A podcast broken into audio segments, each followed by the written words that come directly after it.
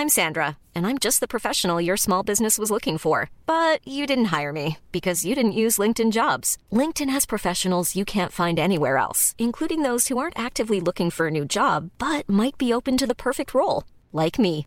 In a given month, over 70% of LinkedIn users don't visit other leading job sites. So if you're not looking on LinkedIn, you'll miss out on great candidates like Sandra. Start hiring professionals like a professional. Post your free job on linkedin.com/people today. Wow. Nice. Yeah.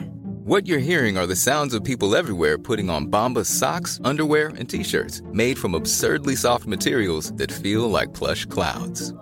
Yeah, that plush. And the best part? For every item you purchase, Bombas donates another to someone facing homelessness. Bombas. Big comfort for everyone. Go to bombas.com slash ACAST and use code ACAST for 20% off your first purchase. That's bombas.com slash ACAST. Code ACAST. Planning for your next trip? Elevate your travel style with Quince. Quince has all the jet setting essentials you'll want for your next getaway, like European linen, premium luggage options, buttery soft Italian leather bags, and so much more. And is all priced at 50 to 80% less than similar brands. Plus, Quince only works with factories that use safe and ethical manufacturing practices. Pack your bags with high-quality essentials you'll be wearing for vacations to come with Quince. Go to quince.com/pack for free shipping and 365-day returns. Välkomna tillbaka till podcasten Utan dig. Med mig Alexandra. Och med mig Emily.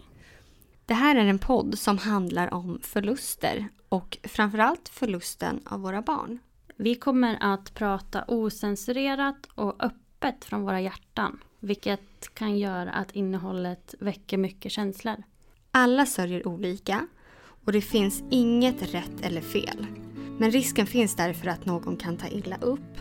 Men vi hoppas att våra lyssnare inte ska ta illa upp på något sätt.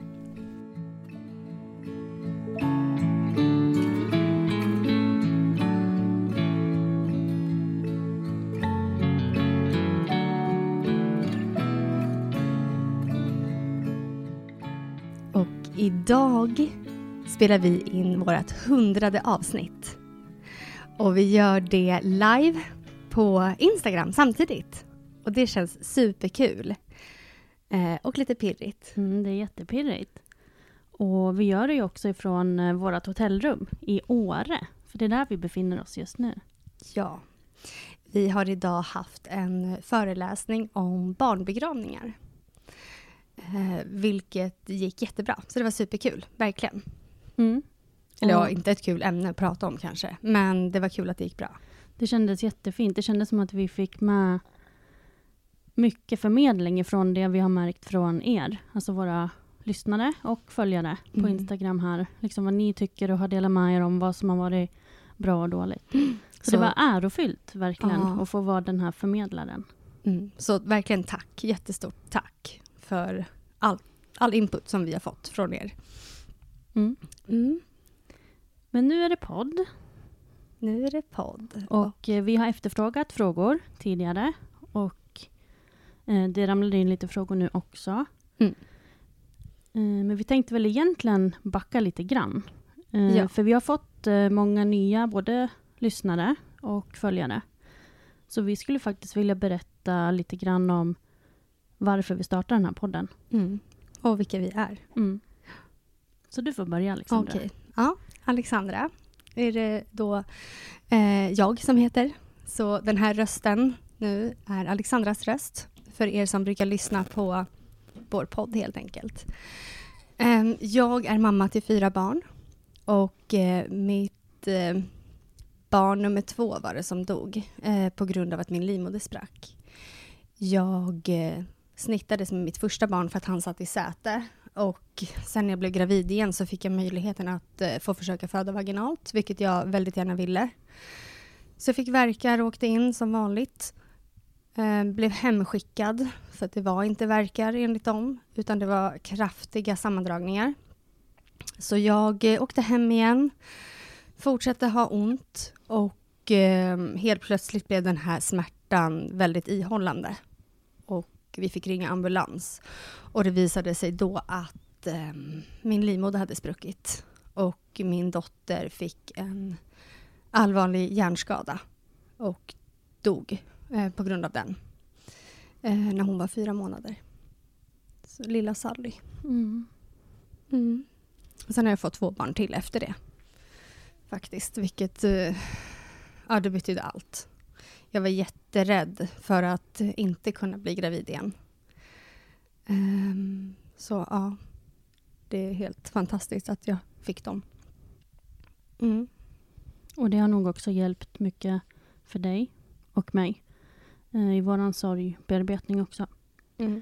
Och vi vet att ja, men många som lyssnar och följer oss kanske inte har den eh, förmånen att kunna skaffa fler barn och så. Eh, så vi skickar extra mycket kramar till er. Mm. Verkligen. Men jag är då Emily eh, och jag är mamma till två. Ture, som är mitt första barn. Och eh, Ester, som föddes nästan precis samtidigt som Alexandras Iris. Mm. Och Ture föddes sommaren 2017. Ja, och vi var väl egentligen världens lyckligaste familj. Eh, fram till att han började tappa motorik. Eh, då förstod vi att någonting inte var som det skulle och vi åkte in till eh, akuten med honom. Och precis en månad senare så fick vi höra ordet Krabbes sjukdom första gången. Och vi fick också vetskap om att vi inte hade någonting roligt framför oss. Vi fick reda då på att Ture bar på en dödlig och obotlig sjukdom. Och barnen med den här formen av den sjukdomen brukar inte bli äldre än två år. Eh, men eh, ja, vi fick jättebra hjälp inom vården. Eh, och hamnade bland annat på ett ställe som heter Lilla Erstagården. Och han var där över sommaren innan sen Sally föddes. Och ni också kom dit. Mm. Vi var där ungefär en gång i månaden eh, med Ture. Och ni var där på heltid egentligen. Ja, i princip. Hon blev ju fyra månader, så under de fyra månaderna var hon hemma en och en halv vecka sammanlagt. Mm. Och, och men det tog en liten stund innan vi ändå så började snacka med varandra. Mm. Eh, Jag tror jag faktiskt först såg på Instagram att men det var typ en ny familj som var där. Men eh, sen började vi prata. Och fann varann på Mm. många olika sätt. Men jag tror inte att jag kanske trodde där och då att vi skulle bli så fina vänner som vi är nu. Och att vi också kämpar på med allt med utan dig. Mm. Precis. Um, och Sally och Ture dog ju där hösten 2018, hösten, vintern. Så november och december 2018. Och um, ganska tätt inpå där så tror jag att jag frågade dig första gången om du ville starta en podd. Um, men det skulle dröja till hösten 2019 innan Utan dig ja, kom till liv. Mm. Exakt. Så nu har vi haft podden i flera år och Mm. släppt flera avsnitt. Vi har fått träffa väldigt många fina personer. Har hört alldeles för många tragiska livsöden. Mm, vi vet att det är många fler som kämpar på och har det svårt. Varit med om tuffa grejer och alldeles för orättvisa förluster. Och eh, våran dröm är ju att liksom få låta alla er som vill spela in ett avsnitt vara med i ett avsnitt. Mm.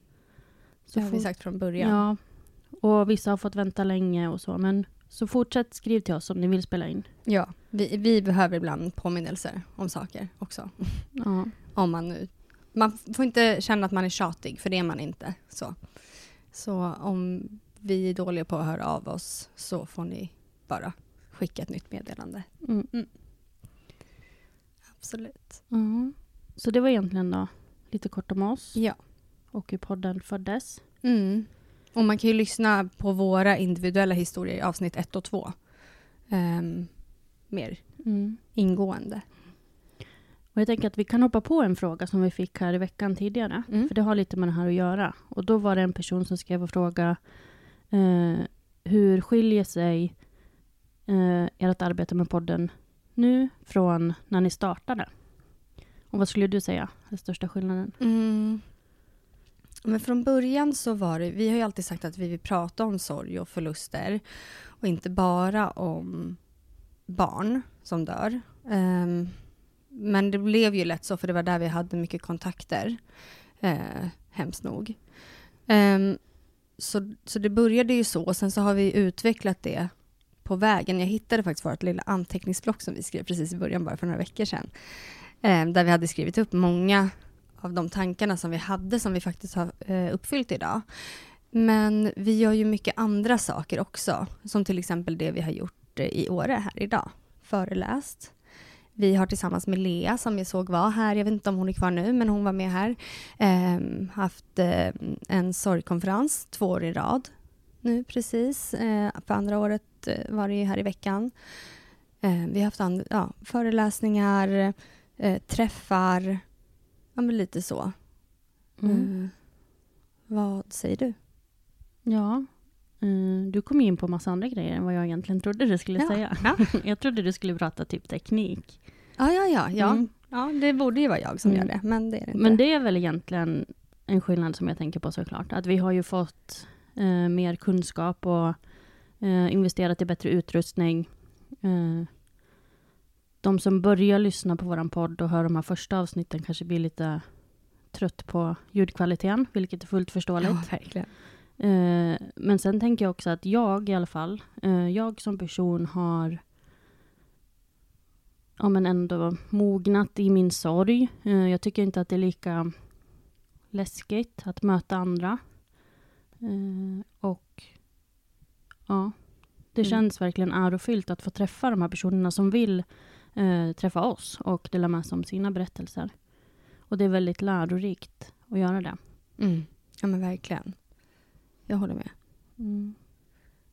Ehm, och också att våga inte bara träffa de andra som har varit med om liknande ehm, erfarenheter, utan också våga stå och prata framför folk eller typ göra det här. Det hade jag aldrig vågat för flera år sedan. Mm. Vi kommer sova gott ikväll. Ja, säkert. mm. Mm. Men då kan vi eh, gå vidare lite på en annan fråga som vi fick. Eller vi har fått några sådana frågor. Och det är hur man går tillväga för att faktiskt starta en podcast. Ehm, och vi kommer inte kunna gå in på liksom för mycket detaljer här idag. Men ehm, det beror ju på vilken nivå man vill lägga sig på. Så det första är väl så här, ha en idé. ehm, ha någon typ av tanke på vad du vill förmedla. Och sen också se vad för typ av ekonomi du har att, att lägga på det. Um, för det, du kan ju spela in via din telefon. Men du kan ju också som vi investera i en riktig eh, ordentlig utrustning. Så eh, det skulle jag säga att man får tänka på. Um, man får också eh, tänka på vart man vill lägga upp avsnitten. Vilket typ av hotell kan man säga som man vill använda sig av för att ladda upp avsnitten för att få det eh, vidare eh, ut till till exempel Spotify eller eh, om man har det på eh, vad heter det? Gud, nu tappar jag alla ord här. Men eh, nej, jag tänkte på um, där du lyssnar på podcaster-appen till Okej. exempel eller Podplay, Podme och alla de här. Så att det ska distribueras dit. Mm. Nu har jag säkert missat massa saker bara Mm. för det. Men det finns ju en del, till exempel Facebookgrupper, där man kan också hitta information eller bolla frågor, eh, alltså poddfrågor. Och eh, jag tänker också att man också behöver ta sig en funderare hur mycket tid man har själv Mm. att lägga ner. För det har ju varit kämpigt för oss. ändå. Ja, ja. Eh, och då kan vi ju faktiskt passa på. Vi har ju fått eh, hjälp med redigering i eh, två avsnitt nu, Mm. vilket känns jättefint. Och jag såg att Miriam var här förut i alla fall, så vi skickar en vink och massa kärlek till dig. Tack snälla för hjälpen. Det underlättar massor för oss. Eh, för det tar mycket längre tid än vad man tror Mm. att redigera. Mm. Eller sen beror det på också vilken nivå man vill lägga sig på såklart. Eh, Ja, det finns ju de som släpper avsnitt utan att redigera. Det Mm. kan man ju också göra såklart. Ja. Nu fick vi hjärtan från Ja. Miriam. Mm. Ja, Ehm, vi är jättetacksamma ja, för den verkligen. hjälpen vi får. Mm. Eh, såg jag också en fråga här i lilla chatten. Eh, vart vi sitter någonstans när vi poddar. Mm. Ja, vi brukar inte sitta i Åre när vi poddar vanligtvis. Nej, första gången. Mm. Vi brukar oftast sitta i centrala Stockholm eh, på ett ställe som heter Mötesrum. För där brukar vi hyra in oss i eh, ja, små mötesrum. Eh, och annars så kan vi ibland också köra eh, digitalt. Och då brukar vi ibland ändå sitta där. Eh, för det blir mycket stök i bakgrunden hemma hos oss med Mm. småbarn annars. Mm. Och då kan den här gästen som är med digitalt köra hemifrån sin dator. Men eh, oftast så ses vi där. Det har blivit så nu. Vi har kört lite olika. När vi började då var vi faktiskt på mitt jobb, mitt gamla jobb. Mm. Och fick låna med små konferensrum. Och ett tag eh, hyrde vi också in oss på en poddstudio. Vilket var jättemysigt och jättelyxigt. Mm. Men lite för dyrt för våran... Ekonomi, ja. Mm. ja men verkligen. Eh, men det är väl drömmen någonstans att kunna få göra det igen. Mm. Eh, och Det känns slippa- också lite lyxigare att bjuda in gäster till ett, ett sånt fint ställe. Ja, ja verkligen. Ehm, och nu konkar vi omkring på all vår utrustning. Så att jag brukar komma med bilen med en stor resväska och en ryggsäck och så väger det här ganska mycket. Ehm, men eh, det funkar bra. Vi har hittat vårt sätt att göra det här på. Så det är jättekul. Ehm, jag såg att vi fick någon annan fråga här med eh, den, vad, vilken var den största utmaningen med att starta upp vår podd? Ja, men det var väl egentligen för att vi inte hade någon erfarenhet alls. Eh, Så vi googlade ju egentligen och började ju testa oss fram. Och jag kommer ihåg jättemycket första gången vi spelade in första avsnittet. Kommer du ihåg vad vi ens sa? Nej. Jo, eller ja, det, nej, det kanske du inte gör. Men det vi sa när vi skulle vara, vi var ju jättenervösa och satt hemma hos din mamma tror jag. Var det där vi spelade Ja. in? Var inte det i vårt kök? Hemma hos mig? var det. Ja. Vi satt med en stor godisskål och skulle spela in och så sa du typ Hej, jag heter Alexandra och jag är 28 år. Och så sa jag Nej, det var du som sa 28. år." Ja. Ja, ja, det kommer jag ihåg. Du sa att du var 28 år. ja. Och så skrattade jag, alltså jag skrattade så mycket för att du var ju typ, hur gammal var du då? då? Ja. 31? Jag är 35 nu och det Ja. har gått, ja. Mm. Ja, exakt. Och då sa jag att jag var 28 år, men det var inte jag heller. Så virrigt. Så vi jag var, var 27. jättenervösa. Ja, så att det var... Och jag är också nervös för att spela in ett avsnitt som ingen ens hade lyssnat på. Ja, Mm. så det var lite pirrigt. Men så största utmaningen i början var väl egentligen alltså vår kunskap. Att vi Mm. inte kunde så mycket, vi visste inte så mycket. Men du är ju väldigt envis. Jag ja. Ja. Mm. Så det är ju till fördel många gånger för mig också. Bara det att jag ibland spårar lite. Mm. Ja. Ehm, vi har haft våra utmaningar så att säga. Men det, ja, det verkar ha funkat bra hittills i alla fall. Så det är jättekul. Mm. Ehm, jag ser att det kommer en fråga här eh, om hur gamla våra barn skulle ha varit idag. Och eh, Sally skulle ha varit fem idag. Mm. Och Ture skulle ha varit sex. Mm. Mm. Och det är snart fem år sedan de dog. Ja, precis. I november, 16 november dog Sally. Mm. Och Ture dog 3 december. Så de dog med ungefär tre veckors mellanrum. Vilket vi inte alls eh, om vi kunde föreställa oss. Eh, för det var ingen som riktigt trodde att Ture var så nära döden, tror jag. Nej. Eh, men däremot Sallys död var väl lite mer väntad så. Mm, Där mot slutet. Ja, vi visste att det inte skulle dröja allt för lång tid. Eh, vi hade väl fått ett spann på två veckor ungefär. Så det kunde ske imorgon eller ja, om två veckor. Mm. Ehm, så hon kunde ju inte få i sig någonting egentligen. Hon fick bara ont av att få i sig mat i magen. Så hon ehm, gick ju ner i vikt jättemycket. Vänta, nej, nej, nej, du kan Mhm. inte. Nu ska vi se här. Okej. Yes. Mm. Och det vi inte heller visste då var ju att de skulle vara på krematoriet samtidigt. Nej. Vilket också kändes så konstigt. För det var lite som en, en tacksamhetskänsla att de var där samtidigt. Mm. Mm. Ja, verkligen. Ehm, någon som frågade här, tjänar ni något på podden idag?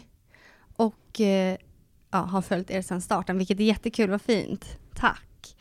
Ehm, vi har som eh, några kanske har märkt börjat få in lite reklamintäkter och eh, det känns både bra och inte bra skulle jag säga. Vi har verkligen eh, pratat jättemycket om det för det känns fel för vi är så rädda att det ska komma eh, någon reklam som kanske känns lite opassande i, i våra avsnitt. Men för att vi ska kunna fortsätta utveckla vårt arbete så kände vi att vi behövde eh, ta det steget ändå. Mm. Um, annars så tjänar vi ingenting på podden. Nej. Vi har Patreon, mm. eh, där vi har fått in, och det är jättegulligt. Vi har några stycken som har under väldigt många års tid donerat pengar för att vi ska kunna eh, fortsätta podda. Eh, vilket är jättegulligt, verkligen. Och det kan man ju fortfarande bli om man skulle vara intresserad av det. Bli mm. Patreon-prenumerant.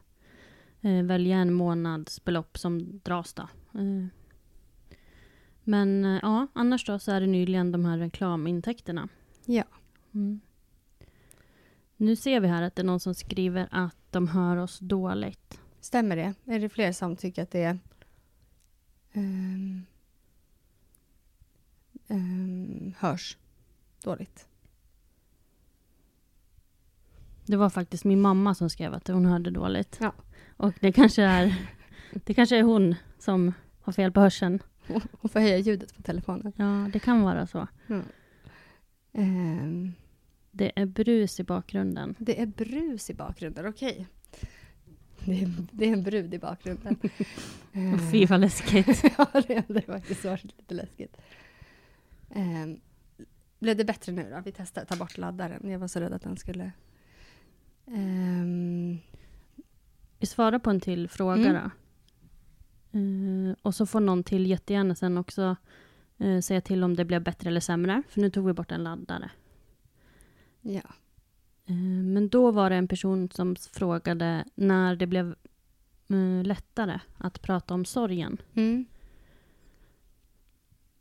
Ja, och det tycker jag egentligen går i vågor fortfarande. Det är inte alltid lätt att prata om sorgen, tycker jag. Jag tycker fortfarande att det är ja, men svårt när man är kanske i som, sammanhang där det är ganska roligt, typ en personalfest eller någonting sånt. Mm. Eh, där det känns som att man lite så här sabbar stämningen om man släpper den bomben lite så här, att vad man har varit med om. Eh, men eh, ja, jag tror att det blev lättare och lättare efter att efter att man kom in i att kanske börja jobba igen och hade träffat fler personer när man hade pratat en del med folk om vad som hade hänt. Mm. Men jag vet att så här, första gången man skulle träffa personer igen och så, efter att tur hade dött, då var det ju... Då tyckte jag att det var jättejobbigt. Jag var jättenervös för hur folk skulle må av det jag sa. Mm. Uh, och, men det här har ju vi pratat jättemycket om. Ja.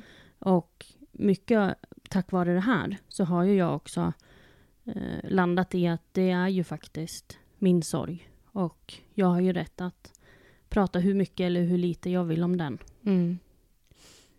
Jag tycker att, um, för det första så tyckte jag att det var svårt att säga ordet död.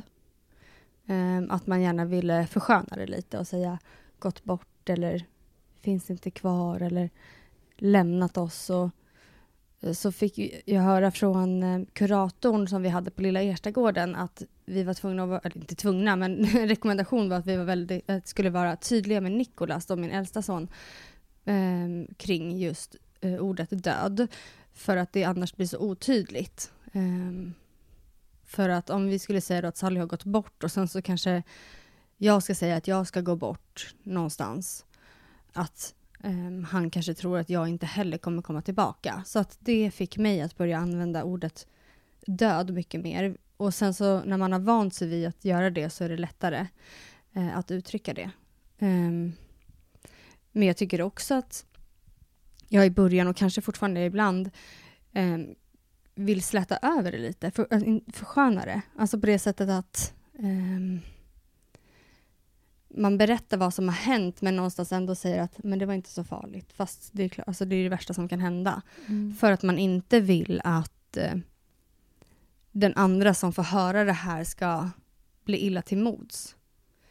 Så det är någonting som man får jobba väldigt mycket med. Eller jag har fått göra det i alla fall. Ehm, ja.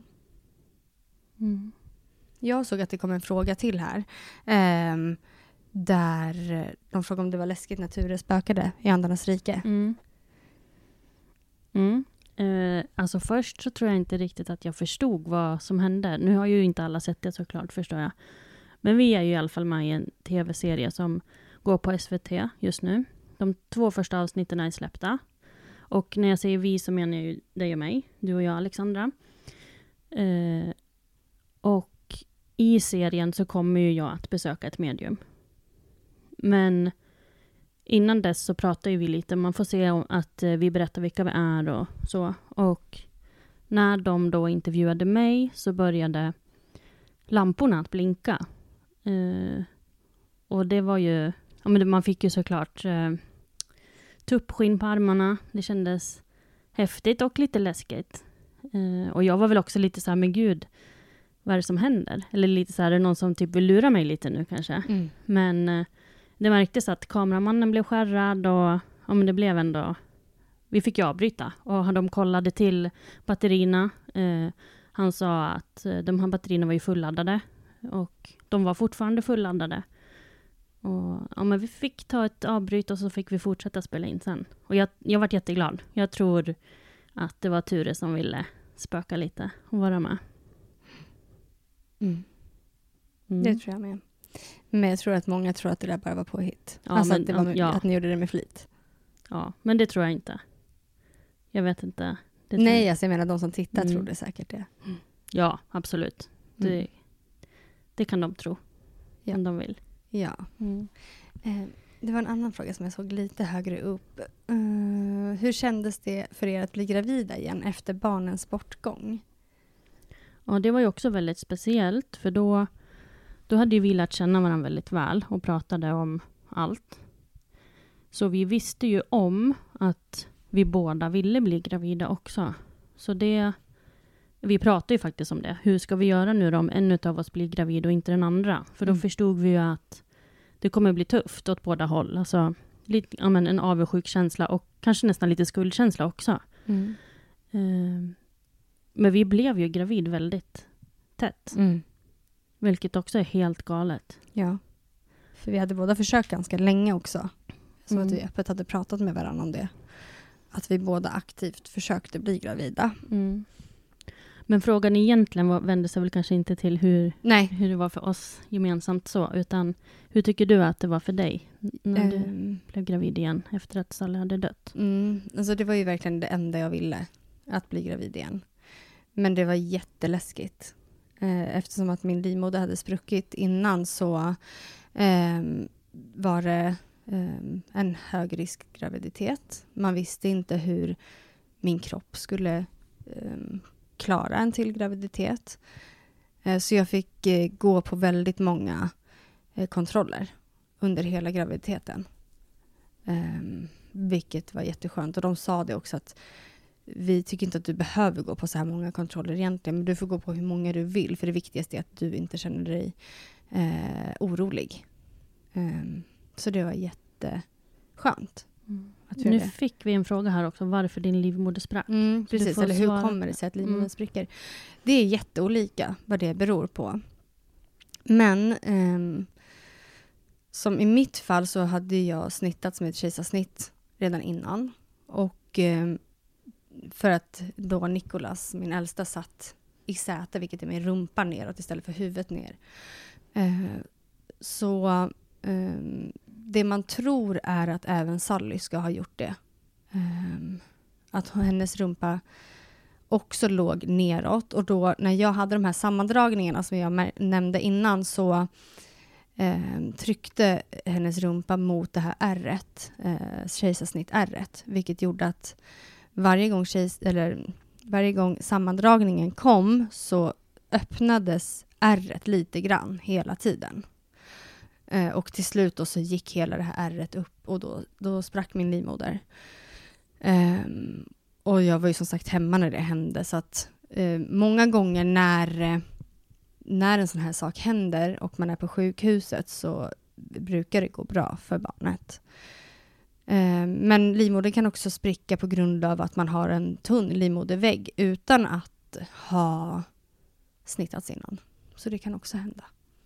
Men det är jätteovanligt, måste jag tillägga. Mm. Mm. Och hur det kändes för mig att bli gravid igen var ju också väldigt tufft först eftersom att eh, Ture hade en genetisk sjukdom. Så vi visste ju att, eh, eller alla barn som jag och Ture och Esters pappa skaffat tillsammans har ju 25 procents risk att få den här dödliga hjärnsjukdomen. Eh, så det vi fick hjälp med redan innan Ture dog var att uh, få information om att man kan göra, nu säger jag alltid fel, men PGD eller mm. PDG? PGD. Ja. Och det är ju en IVF-behandling där man då kollar om embryot bär på sjukdomen innan man återför det i mamman.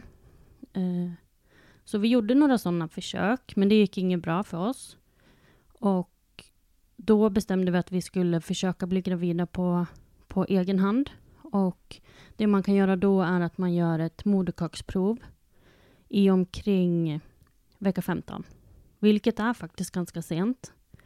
Så de här veckorna var ju jag livrädd och vågade liksom inte hoppas eller tro. Ingen av oss där hemma vågade egentligen prata om att, att jag var gravid. Ehm, men sen fick vi göra det här testet och fick vänta lite på svaret vilket också var väldigt jobbigt.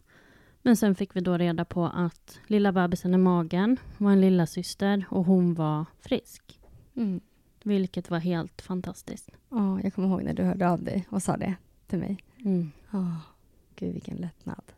Ja, de ringde till mig när jag var på jobbet och hon som ringde var jättebra, för hon presenterade sig på en sekund och andra sekunden så sa hon, och jag har någonting bra att säga till dig. Mm. Så hon var väldigt eh, professionell. Alltså hon förstod väl att de där sekunderna som jag annars hade fått vänta, hade jag kunnat dött av en hjärtattack själv. Ja. Mm. Mm. Men sen gick min chef förbi och såg att jag satt och grinade i det här lilla rummet där jag hade stängt in mig. Och hon trodde ju såklart att det var ett tufft eh, samtal jag hade haft och ett dåligt besked, för hon visste vad jag väntade på. Men eh, det var ju glädjetårar. Som mm. inte gick att hejda. Mm. Så fint. Mm. Um, och lite, vi fick en fråga här om hur vanligt det är med Krabbes sjukdom. Mm. Nu blir jag lite så ställd, för nu vill såklart svara rätt. Men eh, om jag säger rätt nu så, eller jag tror att det är ett till tre barn per år i Sverige som insjuknar i den sjukdomen. Så det är inte vanligt. Eh, men det kan låta vanligt när man pratar. Men det är inte en vanlig sjukdom. Nej. Nej.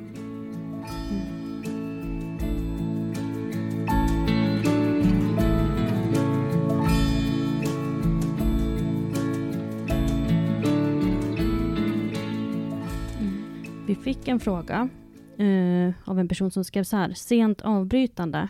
Jag kallar det ofrivillig abort. Platsar det i er podd? Eller är det ett provocerande ämne? Mm. Och eh, det platsar absolut i vår podd. Eh, så om du skulle eh, vilja gästa oss så kan du skriva det till ett DM till oss så kan vi boka in en tid. Mm. Och jag tänker lite så här, det är värt att nämna det att vi, vi vill inte att någon inte ska våga höra av sig till oss för att de tror att sin berättelse är provocerande eller inte passar in eller så, utan vi vill att alla som ska få, alla som vill vara med ska få vara med. Mm. Ja, verkligen. Eh, det sa vi så här i början också, eh, att eh, det har varit vårt mål hela, hela tiden med podden. Att den som vill vara med och dela sin historia ska få vara det, även om det tar lite tid. Mm. Mm. Eh, det är en person som frågar vad innebär den sjukdomen? Och eh, då tänker jag att det är krabbets sjukdom vi pratar om. Eh, den sjukdomen är en genetisk hjärnsjukdom som gör att ja, cellerna inte fungerar som de ska i kroppen. Och eh, lätt förklarat så slut, alltså det kläggar ihop inuti kroppen och eh, man tappar funktioner. Man eh, slutar att kunna göra det man har kunnat gjort. Eh, och det drabbar alltså hela, hela kroppen, både muskler och ja, men allt.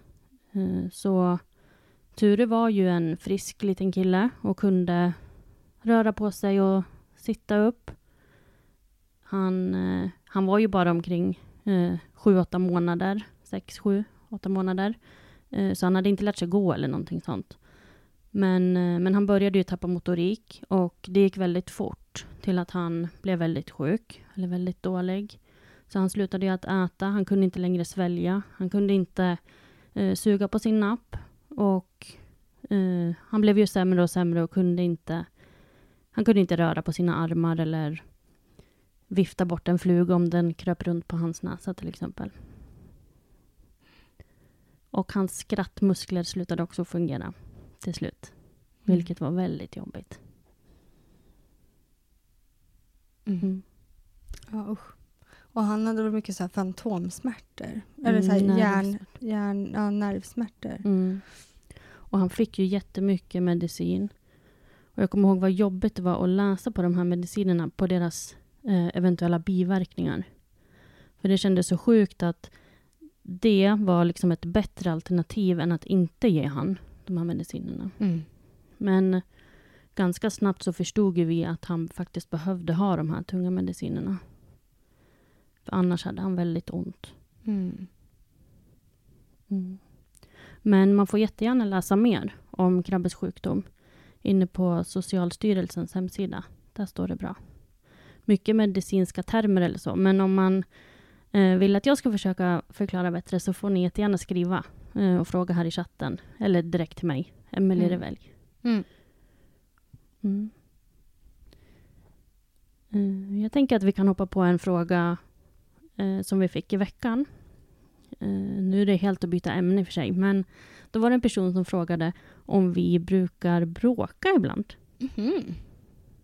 Mm. Nej. Nej. Eller? Tycker du det? jag, visste, jag visste att du skulle säga sådär. Nej, det tycker jag inte att vi gör. Nej. Ibland så tror jag ändå att vi kanske blir lite irriterade på varandra, fast vi säger inte det. Jag kanske... ja, så det blir det. jag, det brukar nej, jag bli. tror... Ja, ibland blir jag stressad på att du kommer i sista sekunden och så. Ja. Och jag tror att du också ibland blir stressad på att jag är så fruktansvärt oteknisk. Nej, Inte? nej. Okej, Jag är tack. van. tack. Har alltid en lösning på det. Ja. Ja, nej, jag är en tidsoptimist av rang.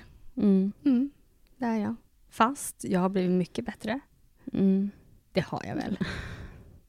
Nej.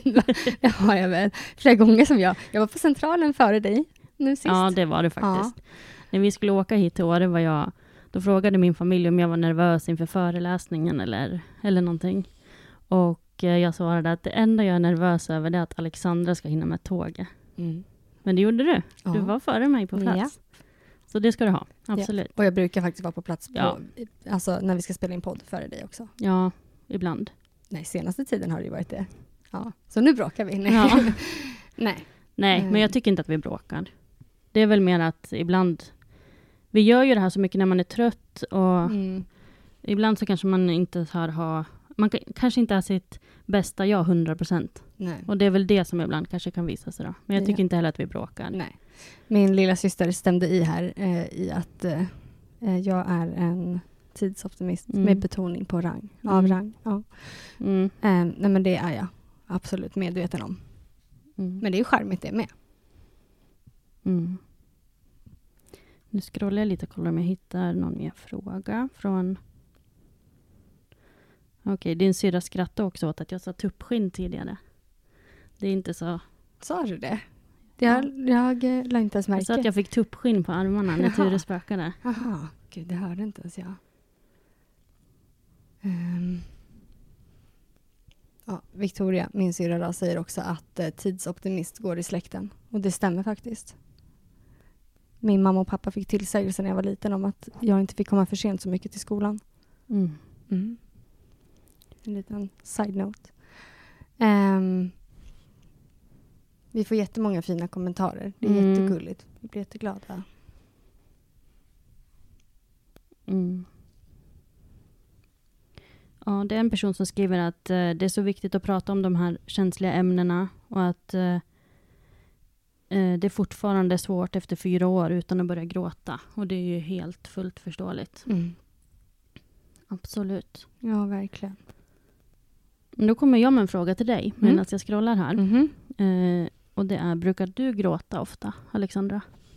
Eh, nej, det brukar jag inte göra.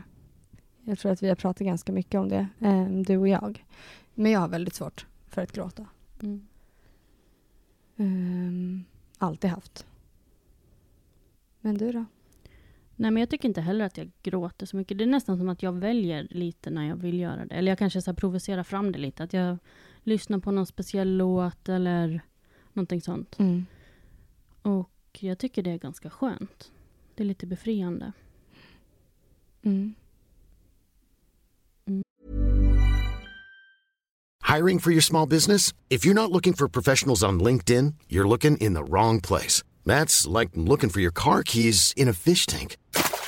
LinkedIn helps you hire professionals you can't find anywhere else, even those who aren't actively searching for a new job but might be open to the perfect role. In a given month, over 70% of LinkedIn users don't even visit other leading job sites. So start looking in the right place. With LinkedIn, you can hire professionals like a professional. Post your free job on linkedin.com/people slash people today. Hey, it's Paige DeSorbo from Giggly Squad. High quality fashion without the price tag. Say hello to Quince.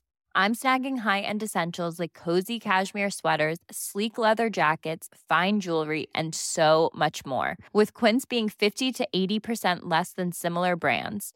And they partner with factories that prioritize safe, ethical, and responsible manufacturing. I love that. Luxury quality within reach. Go to quince.com slash style to get free shipping and 365 day returns on your next order. Quince.com slash style.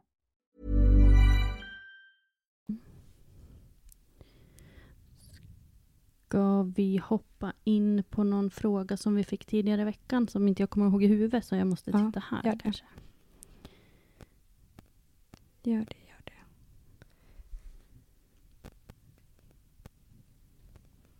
Nu får vi leta upp våra frågor lite grann här. Det var ju lite oförberett av oss. Mm. Man är ju så van vid att man kan göra sånt här och bara ta bort, klippa bort det. Men det kan vi ju inte göra nu. Nej, precis. Så nu får du passa på här att ta tillfället i akt och prata. Ordet är ditt. Mm, tack så mycket. Jag kan säga att du hittar frågorna där omkring. Så. Nej, det gjorde du alltså inte. Det skulle ju nästan bättre att vi bytte plats. Um, Emily, som sagt, hon har lite svårt med tekniken ibland. Ja. Ehm, Vi har fått eh, en fråga. mm. Och den frågan har vi fått många gånger faktiskt. Mhm. Eh, och det är vilket avsnitt har varit tyngst att spela in?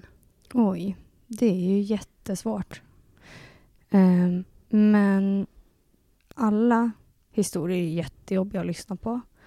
Och jag lyssnar inte gärna mer än den gången egentligen som vi spelar in. För vi har ju lite uppdelningen att du gör detaljklippningen på det sättet och jag fixar med musiken och sånt där. Så att du får ju lyssna mer än vad jag gör oftast.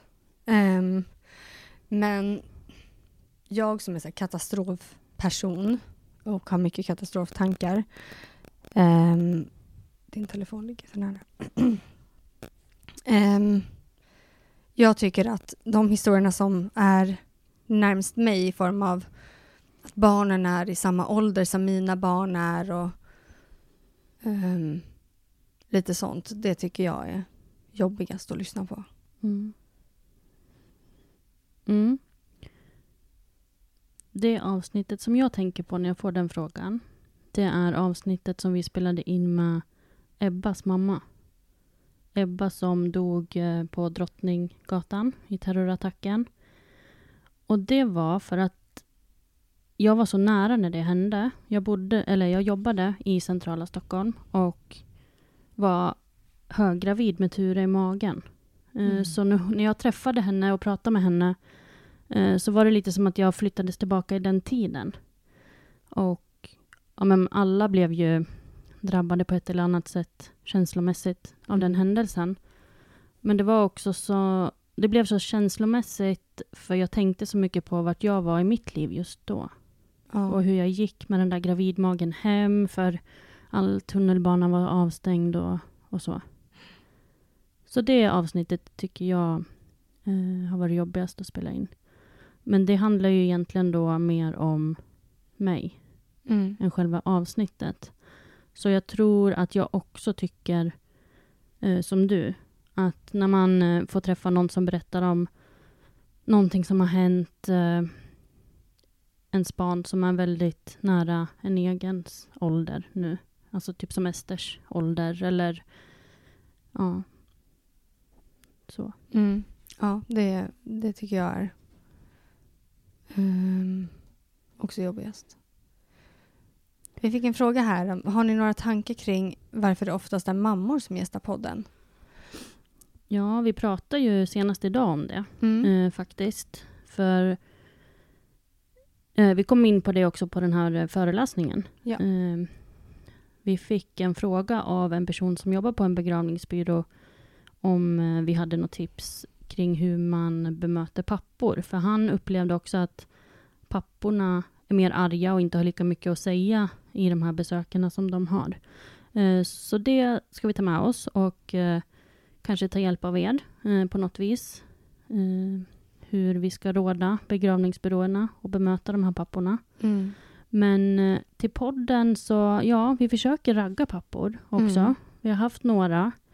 Eh, och det är mer mammor som hör av sig till oss. Så det blir liksom en, en naturlig del att vi bokar in de gästerna som hör av sig. Ja. Eh, men vi vill absolut ha med fler pappor. Ja, vi träffade också en pappa i veckan ehm, som sa att han själv upplevde det som att pappor, andra pappor inte vill bemöta honom och sa att det kanske är en så här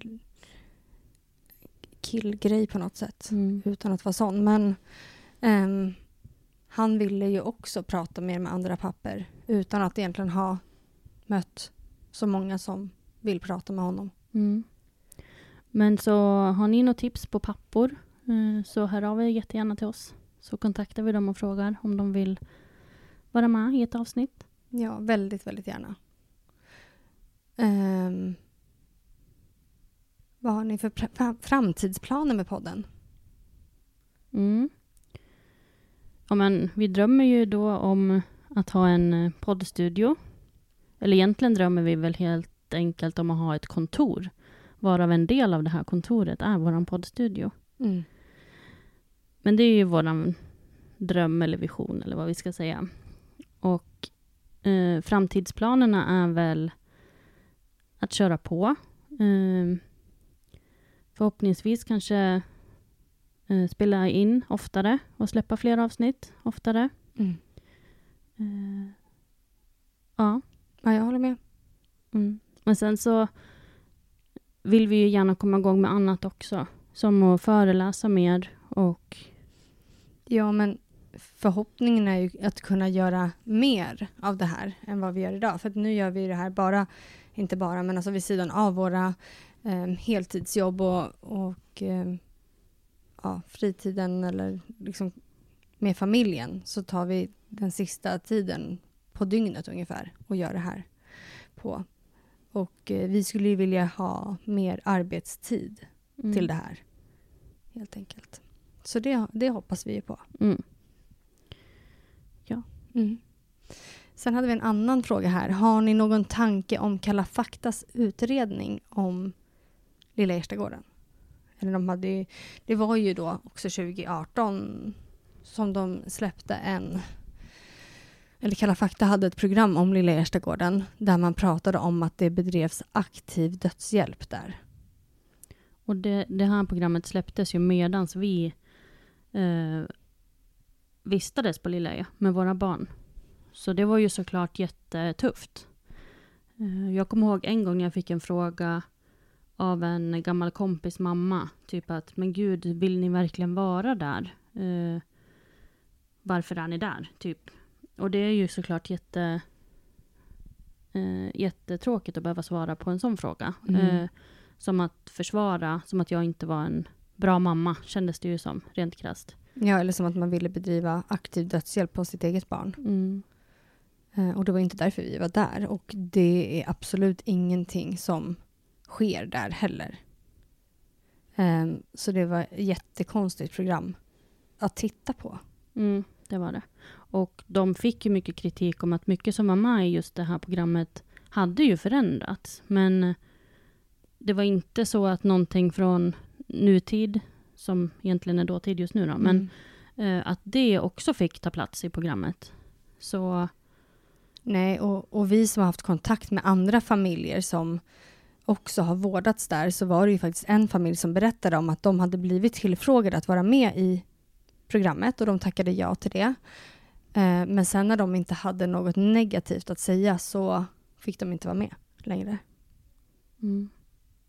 Ja, men så det var väl tufft helt enkelt Mm. att se på det där programmet. Ja, våran bil syns där också. Med registreringsnummer och allt. Så det var ju lite speciellt. Mm. Ehm, ja, just det här var en fråga. Hur, har, hur hanterade era barns pappor barnens bortgång? Mm.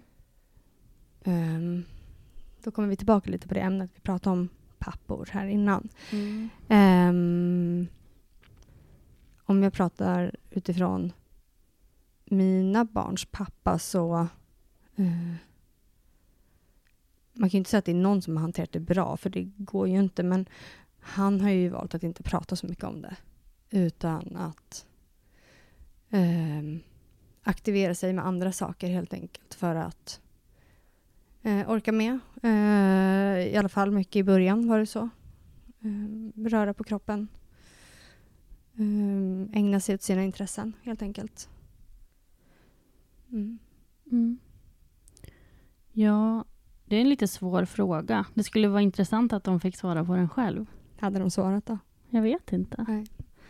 Men eh, ja, jag och Ante har väl hanterat det på olika vis genom att jag vill prata jättemycket om Ture, vill ha eh, jättemycket saker framme, bilder, minnessaker och så. Medan han kanske blir mer ledsen av det och inte vill det på samma sätt. Men jag tycker ändå att vi har eh, mötts halva vägen var. Ja, alltså det har ju vi absolut gjort. Att det är så viktigt att tillåta, tillåta varandra att få sörja på det sättet som man har behov av. Det är jätte, jätteviktigt. Mm. För att eh, man kan ju inte tvinga någon att sörja på Mm. ditt sätt helt enkelt. Mm. Och vi är alla olika människor. Så. Ja. ja. Vi fick en liten... Att de borde få göra ett eget avsnitt. Men eh, jag tror inte de vill det. Nej, jag tror inte heller. Det kanske blir avsnitt nummer 200 då. Ja. Det lite... Eller typ avsnitt tusen om det Mm. skulle bli så pass. Mm. Då kanske de skulle gå med på det. Vi får se. Mm. Jag tittar igen här på... Mm. Jag kan läsa den här frågan som kom. Mm. Eh, varför ingår inte krabbes i PKU-provet? Hade man kunnat, kunnat rädda barn med krabbes då? Mm, och PKU-provet är väl det här man, alltså screeningtestet, Mm. eller? Mm. Som man tar när barnet är nyfött? Ja, Mm. de forskar jättemycket i det. De vill ju att det ska ingå där. Men som jag har förstått det så, den här krabbesgenen, eh, den, antingen är den, nu, nu pratar jag, jag är inte, kanske säger exakt rätt, men som jag har förstått det, att antingen så är den eh, genetisk, eller så är det en mutation, som då kan bli, det blir samma fel, men eh, den, alltså felet sitter inte alltid på samma plats på alla personer. Så därför vet man inte exakt vad man ska titta efter. Eh, och det är väl den förklaringen vi har fått. Så jag hoppas att det kommer att ingå. Att de kommer att hitta eh, ja, men en lösning till att det ska kunna vara med. För det man kan göra då, om man vet att barnen har den här hemska sjukdomen när de föds, då kan man göra en... Eh, eh, gud, nu tappar jag det helt. Alltså transplantation. Eh, Mm. Benmärgstransplantation. Kan man det? Ja. Jaha. Och då kan eh, barnen få må bra. Mm. Mm. Man kan också göra det om barnen har börjat insjukna, men då kan man inte återfå de funktionerna som man redan har förlorat. Och eftersom att den här sjukdomen är så pass fortskridande så är det många gånger så att en sån här eh, transplantation är mer, eh, ett mer lidande, ja, Mm. vilket är helt sjukt också, än att inte göra det. Jag förstår. Mm. Vi får höra att det låter som en borr i bakgrunden. Vi hör ju kanske inte ens, måste lyssna. För här låter det ingenting. Vänta lite nu, ska vi testa att ta bort telefonen. Vill du ha den med mick? Då får det bli lite annat. Åh nej. Pausade eftersom du inte använde appen. Kanske ändå ska avrunda snart. Åh nej. Nu ska vi se. Så, låter det bättre nu om jag håller den här i handen? Vi får se. Ehm, annars är det väl min telefon som sjunger på sista versen. Mm. Ehm, ja, vi hade någon mer fråga här. Ehm, har ni något avsnitt där någon som är ofrivilligt barnlös är med? Det pratade vi faktiskt om idag. Mm. Eller du pratade om det tidigare också. Men att vi jättegärna skulle vilja spela in ett sånt avsnitt. Men nej, vi har inget sånt avsnitt än. Men vi vill jättegärna spela in ett sånt avsnitt. Så eh, om någon utav er är ofrivilligt barnlös och skulle vilja vara med, eh, hör av er till oss. Eller tipsa gärna om ni vet någon som skulle passa in. Mm. Ja, det får ni väldigt gärna göra. Mm. Ja, det är fortfarande borrande ljud. Mm. Eh, vi har några frågor som vi inte har besvarat. Men jag funderar ändå på om vi ska runda av. Mm. Och så kan vi spela in ett till avsnitt snart kanske, där vi besvarar fler frågor. Ja. Så ni får jättegärna fortfarande eh, skriva frågor till oss. Så besvarar vi dem på ett eller annat sätt sen. Absolut. Jättefint att se ehm, så många här Ja, idag. ja, det var jättekul. Mm. Det var väldigt pirrigt att se om det var någon som skulle dyka upp. Ja. Vi tänkte att vi kanske hade några såna här eh, föräldrar eller syskon som skulle vara trogna eh, gäster. Men det var ju många fler, så det var jättefint att se. Mm. ja, vad kul att det verkar vara uppskattat i alla fall. Ja, kanske vi får modet att göra det här lite mer. Det blev ju liksom en specialare här för eh, avsnitt nummer 100. Eh, så det här kommer vi också ladda upp som ett avsnitt på de ställena där ni brukar lyssna på podden helt enkelt. ja. Mm. Men nu är det dags för oss att äta godis och chilla här på hotellrummet. Ja. Eh, och tack så jättemycket för att ni var med här ikväll och för att ni lyssnar på våran podd och fortsätter att peppa oss med allt som vi tar oss till. Mm. Vi eh, hade inte varit där vi är idag utan alla er. Nej, verkligen inte. Så tack Ja. för idag. Tack så jättemycket.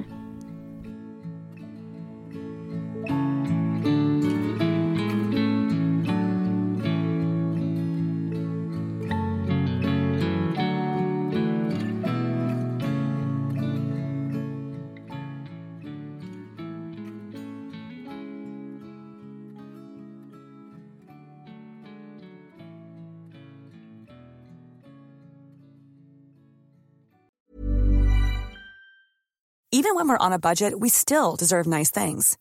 Quince is a place to scoop up stunning high-end goods for 50 to 80% less than similar brands. They have buttery soft cashmere sweaters starting at $50, luxurious Italian leather bags, and so much more.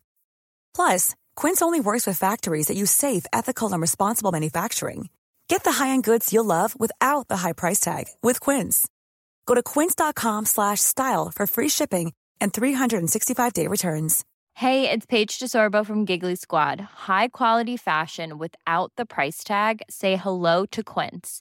I'm snagging high-end essentials like cozy cashmere sweaters, sleek leather jackets, fine jewelry, and so much more. With Quince being 50 to 80% less than similar brands. And they partner with factories that prioritize safe ethical and responsible manufacturing. I love that. Luxury quality within reach. Go to quince.com slash style to get free shipping and 365 day returns on your next order. quince.com slash style Hi, I'm Daniel, founder of Pretty Litter. Cats and cat owners deserve better than any old fashioned litter. That's why I teamed up with scientists and veterinarians to create Pretty Litter. Its innovative crystal formula has superior odor control and weighs up to 80% less than clay litter. Pretty Litter even monitors health by changing colors to help detect early signs of potential illness. It's the world's smartest kitty litter. Go to prettylitter.com and use code ACAST for 20% off your first order and a free cat toy. Terms and conditions apply. See site for details.